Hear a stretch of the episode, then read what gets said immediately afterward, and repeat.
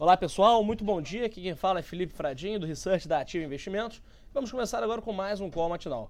No Brasil, o radar dos investidores segue atento à perspectiva fiscal do país. No final da noite de ontem, o Congresso encerrou a votação da Lei de Diretrizes Orçamentárias para 2019. Alguns itens foram deixados de lado, dentre eles o veto à aprovação de reajuste a servidores, que obrigava o próximo governo a cortar 5% das despesas com custeio administrativo. O conjunto de medidas adotadas foi apelidado de farra fiscal por agentes da área econômica. Lá fora, os índices de Wall Street dos principais mercados europeus renovavam máximas em meio à confirmação de Trump de se manter na organização do Tratado do Atlântico Norte, a OTAN.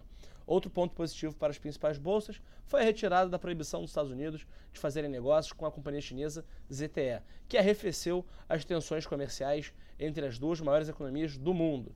A agenda do dia, agora às 9h30 dos Estados Unidos, o Departamento do Trabalho divulga o Índice de Preço ao Consumidor, o CPI, e também os pedidos de auxílio-desemprego da semana até 7 de julho.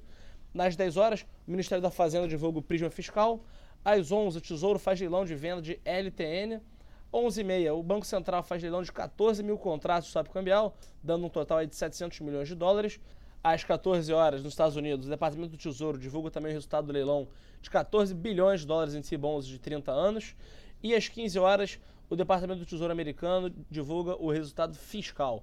Convido a todos para acessar a sala ao vivo da Ativa pelo nosso site www.ativainvestimentos.com.br ou pelo YouTube, na nossa página também. Desejo a todos um excelente dia e um ótimo pregão.